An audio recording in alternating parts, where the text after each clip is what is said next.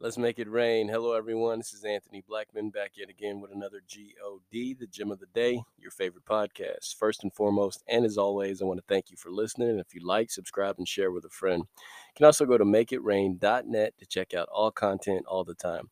If you're ever having a weekday, check me out every weekday. New podcast drops. Today, I want to talk about voice command. But before we do so, let us pray. Dear Heavenly Father, we thanking you for giving us a voice, giving us speech, thanking you for lifting us up, setting our feet on a solid foundation, which is you, the rock. We thank you in all these things in Jesus' name, amen. With that being said, voice command. Now, I have Alexas, I got an Apple phone which has Siri. these things have voice command. You can say, hey, Siri. Your phone will kind of do a little buffering symbol and then you can ask it something and it'll give you the answer or it'll do it for you. You can ask Alexa, hey Alexa, turn on lights or something like that, right? We have all our lights in the house hooked up to our Alexa to where we can just speak to it and it will cut our lights off and on. And I was thinking about that in a spiritual sense, how in the beginning of the Bible, where it says that everything was void before God created anything, and then he said, Let there be light. He spoke that into existence, right? So to fill that void, God said, Let there be light, right?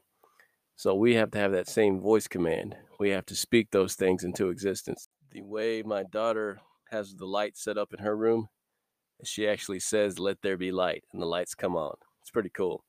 That's what made me think about it, actually, because in the New Testament, the book of John, it says that we are lights.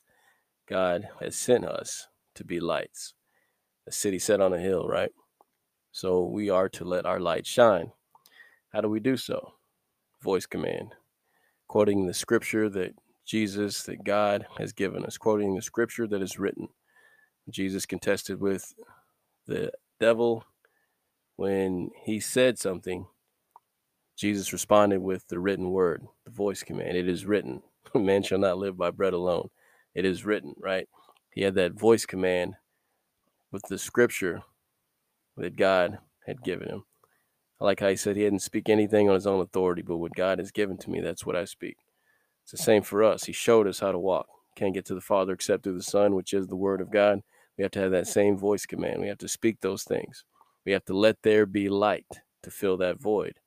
Got to always remember that if we quote those things in faith and we continue to move, push forward, remembering that God is for us, never left us, never forsook us. Remember that the righteous are never forsaken. If we remember these things, speaking these things into existence with the voice command that God has given us, we'll be all right. So, with that being said, let there be light. Speak it into existence. The God, God bless.